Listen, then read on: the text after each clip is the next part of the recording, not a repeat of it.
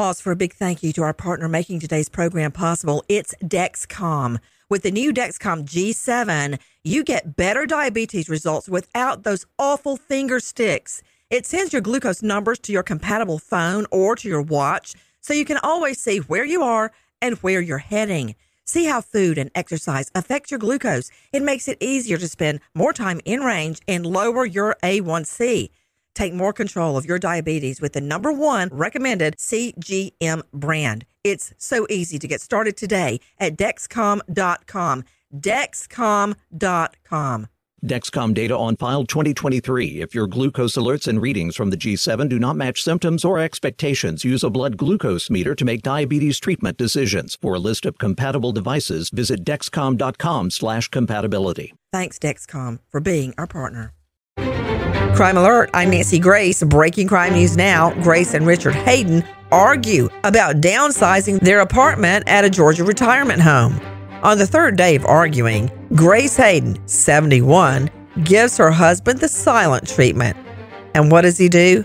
Attacks her with a hammer. Next morning, Grace Hayden found beaten dead inside her room. While Grace Hayden's official cause of death has yet to be determined, Richard Hayden was taken into custody just after the discovery of her body. Hayden was reportedly taken to the hospital for a condition unrelated to the attack and is still receiving treatment. The 81 year old will be transported to Gwinnett County Jail once released. Richard Hayden, 81, now charged with felony murder, malice murder, and ag assault. You're downsizing, all right. It's a pool party with a kangaroo. A woman calls 911 to report there is a kangaroo loose and hopping around the pool at her Florida apartment complex. She says a handful of brave residents locked the animal inside the pool gate. When cops arrive, they manage to capture the kangaroo and return it safely to its owner. No people or kangaroos were injured at the pool party, but the kangaroo reportedly had a great time. More crime and justice news after this. I'm Katya Adler, host of The Global Story. Over the last 25 years, I've covered conflicts in the Middle East, political and economic crises in Europe, drug cartels in Mexico. Now I'm covering the stories behind the news all over the world in conversation with those who break it. Join me Monday to Friday to find out what's happening, why, and what it all means. Follow The Global Story from the BBC wherever you listen to podcasts. Xfinity has free premium networks for everyone this month, no matter what kind of entertainment you love. Addicted to true crime? Catch killer cases and more spine-tingling shows on A&E Crime Central. Crave adventure? Explore Asian action movies on Hi-YAH. Searching for something extreme? Check out skating, snowboarding, and more on Fuel TV Plus, the global home of action sports. And find crowd-pleasing bops on iHeartRadio's Hit Nation playlist. There's new free shows and movies to love every week. Say free this week in your Xfinity voice remote. Now, with the latest crime and justice breaking news, Crime Online's John Lemley. At a murder conspiracy trial, the 88 year old mother of Jennifer Dulos, a mother of five from Connecticut, has testified that she hasn't seen or spoken to her daughter since she vanished, and that authorities believe she was killed in 2019. With more, here's Sydney Sumner with Crime Online.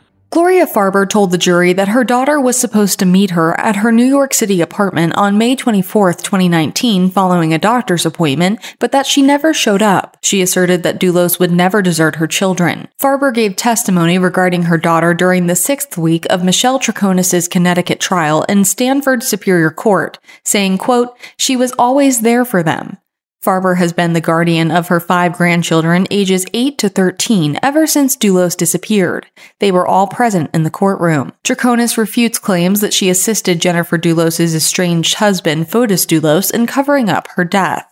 After Jennifer Dulos and the kids had moved out of the family home and were residing in New Canaan, almost 70 miles away, Troconis dated Fotis Dulos and lived with him in Farmington. The body of Jennifer Dulos is still missing.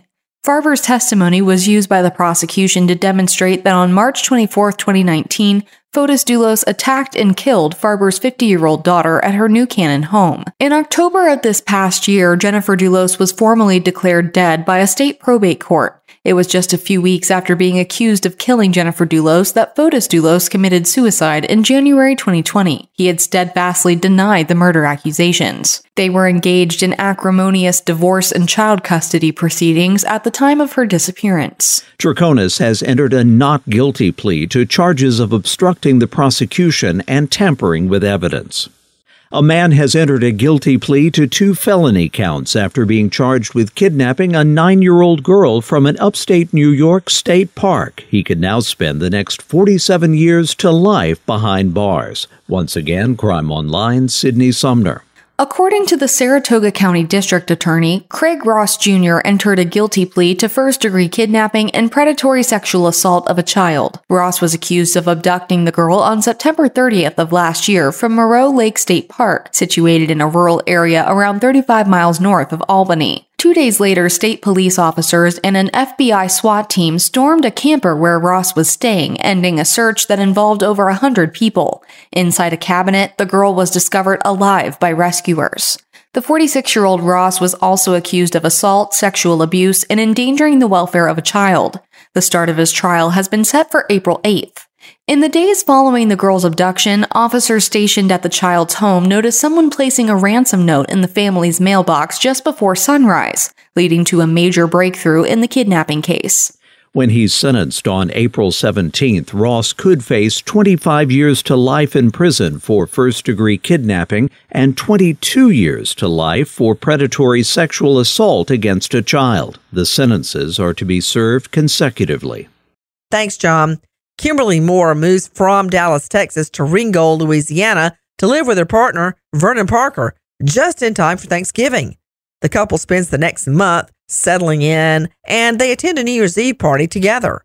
On New Year's Day, on New Year's Day, Vernon Parker is found shot dead in the back seat of his running car. The last time anyone saw Kimberly was at the party the night before. Police now believe Kimberly Moore may have witnessed Parker shooting and could be in danger or worse.